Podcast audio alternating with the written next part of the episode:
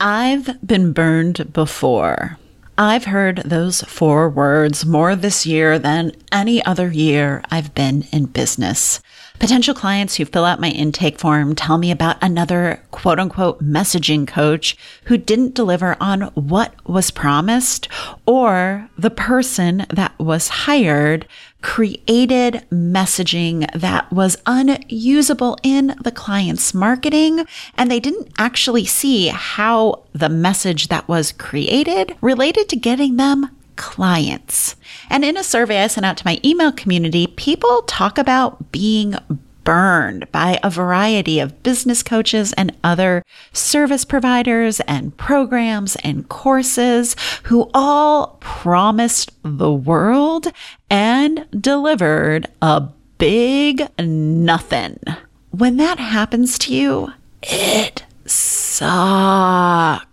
And I am so sorry that happened. It is the elephant in the room that we all need to be talking about. Because when you're burned, it violates your trust. And shit like this makes it harder for all of us who do good business to earn our clients' trust. There is a crisis of trust in the online space, and in the month of November, we are going to talk about that. But before we do, what is trust and how do you earn it from your clients? That's exactly what we're going to tackle on today's pod. Let's do it.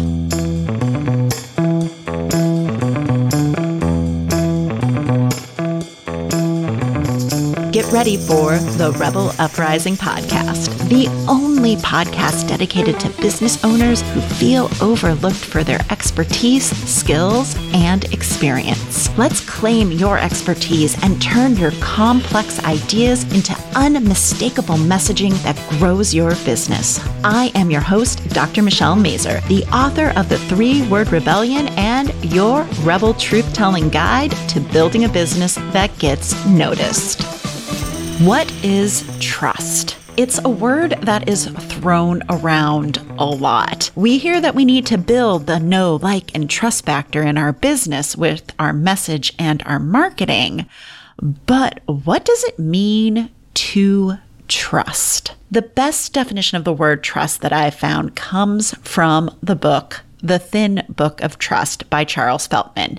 He defines trust as choosing to risk making something you value vulnerable to another person's actions. If you think about it, every time we invest in our business, this is the exact risk. We are making our business, which we value, vulnerable to another person's thoughts and ideas and process. And when we hire someone, you're saying, I trust you to help me fix this problem I'm having. And according to Feltman, distrust is essentially the opposite of trust in that it is a choice not to make yourself vulnerable to another person's actions. It is a general assessment that what is important to me is not safe with the person in this situation or any situation. And when there's a violation of our trust, we feel duped tricked and it can make us doubt ourselves and our judgment. So any violation of trust can make us be distrustful of, yes, the person we hired, but also of anyone else who does the work we do. It's hard to build trust. So, how do we go about doing it. So, again, let's turn to Feltman's book. He says there are four factors that create trust. And as I just said, if you violate one of the factors, you cause distrust. And those four factors are care, sincerity, reliability, and competence. Let's look at how each of these show up in online business and how they either build trust or foster distrust. Care is the first factor of trust. And according to Feltman, care is the assessment that you have the other person's interest in mind, as well as your own when you make decisions and actions. Now, this aspect of trust is old school. Aristotle talked about it. He talked about having another person's best interests at heart. When I think about care, I think about it as giving a damn about the person I work with. I've created a client guide. When someone first signs up with me, they get a guide. And one of the principles I talk about is that I care about their success. I care about the work we're going to do together and I want them to use it and be successful with it. And even though I have never met you, I approach every podcast episode with care because I do care about your success. I care that people find you and your expertise so they can benefit from it. I care. And I bet you care about your clients too and their success. And I bet it breaks your heart when you see them duped by a nefarious service provider. And care is often too quickly violated in the online space because if you think about it, a lot of the big name programs, those big launches that rake in seven figures and a thousand students join it, those really lack in caring. It's impossible for the person you gave your money to to care about you or to care about your business. You put your trust in them. You said, Hey, I'm giving you this valuable asset of my business, or for some coaches, like my mind. They don't know you exist beyond your credit card number or a profile pic in a Facebook group. And so when things don't work out, it feels like a violation of trust because it is. The caring wasn't built in. And in the next couple of episodes, we will talk about how you can cultivate caring into your business to really demonstrate it to your clients and customers. The second factor of trust is sincerity. Feltman says this is the assessment that you are honest, that you say what you mean and you mean what you say, and you can be believed and taken seriously. A lot of the times when we purchase a course or a program or we hire a specific service provider, we believe they are sincere. Their marketing seems sincere. But there's some serious fuckery going on with sincerity in online business. So, for instance, the overblown promises that we see on sales pages, you know, add six figures of revenue in this next year without burning yourself out oh my gosh, there is no way any service provider or business coach can actually control that. That is an overblown promise that most likely will not be delivered on. It feels great in the moment, like, oh, yeah, this is the thing that's going to take me to the next level of my business or catapult me to seven figures or whatever the promise is. But when it doesn't work out, we realize that person wasn't being sincere. They were kind of lying to you. I also see this with the bait and switch where you're sold a program or a course where there's this charismatic leader that you think you're going to be interacting with, but then you get in there and it's somebody else completely, and that person never shows up to the call. That's an issue of sincerity. And oh my God, this is starting to feel like an episode of Duped, but you can see how sincerity is consistently violated. So when people promise something that they don't keep, it violates trust. And frankly, it pisses me off from a messaging perspective because you can be successful without making overblown promises.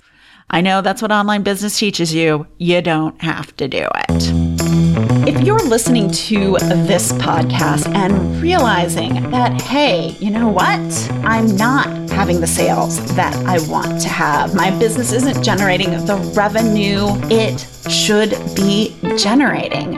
Then it might be time for you to work on your message and figure out that comprehensive strategy for how to build that argument for your work and turn people who don't know you at all into people who are ready and willing to sign up to work with you.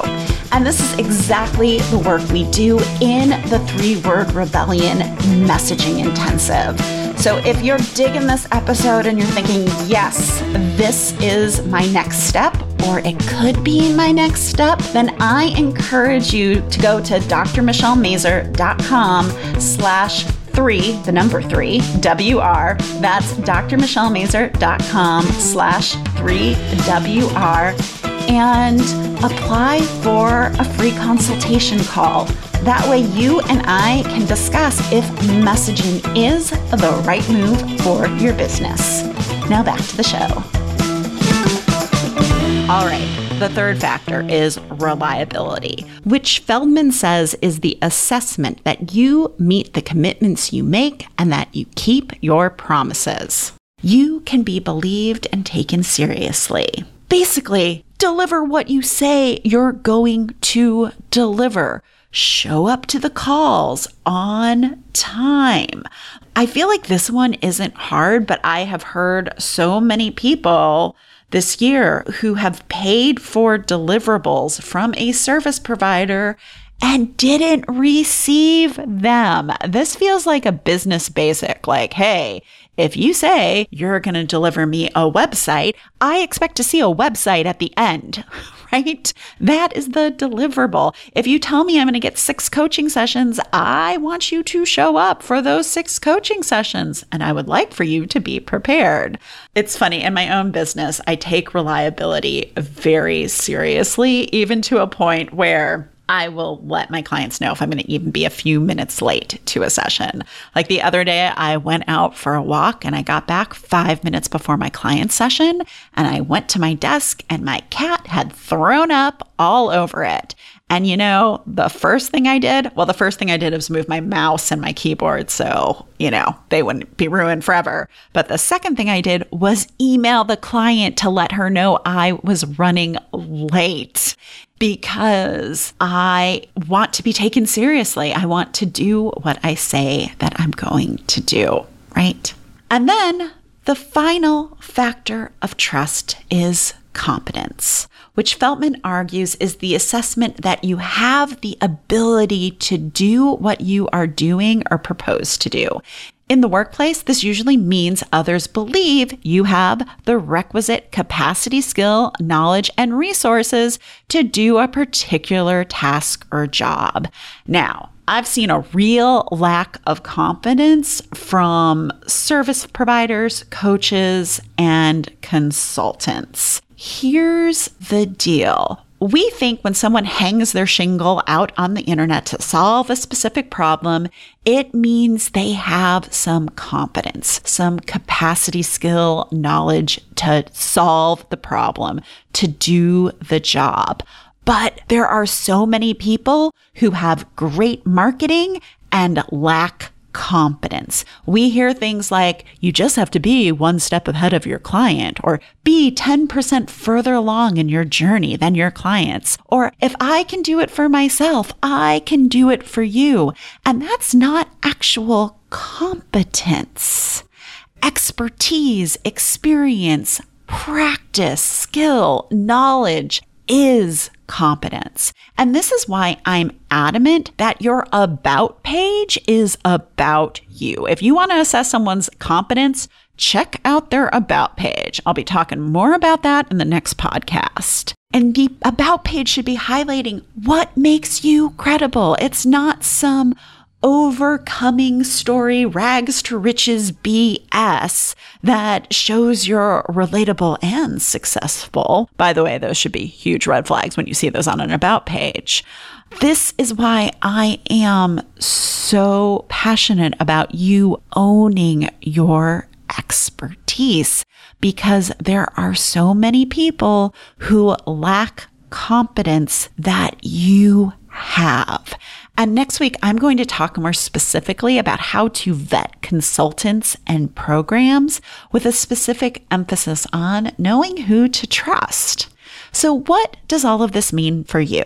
Number one, I hope you see why it's so easy to be burned in online business. And if you're listening and you've been duped and feel burned, I'm sorry that it happened. I wish this industry was more reputable. And I truly believe together we can make it more reputable. The second implication is that as business owners, we have to build trust that was violated. And we weren't the ones who caused the distrust. But we have to be aware that more and more of the people who decide to hire us have been burned before and message to that accordingly. Number three, and I feel like this is the most important one, your industry urgently needs you to be seen and heard through your messaging and marketing. Reputable expert business owners should be the ones being hired, not the slick girl boss marketers who are all sizzle and charisma and no substance. This crisis of trust is solved by getting your work seen and heard. That means messaging so you can effectively market your business.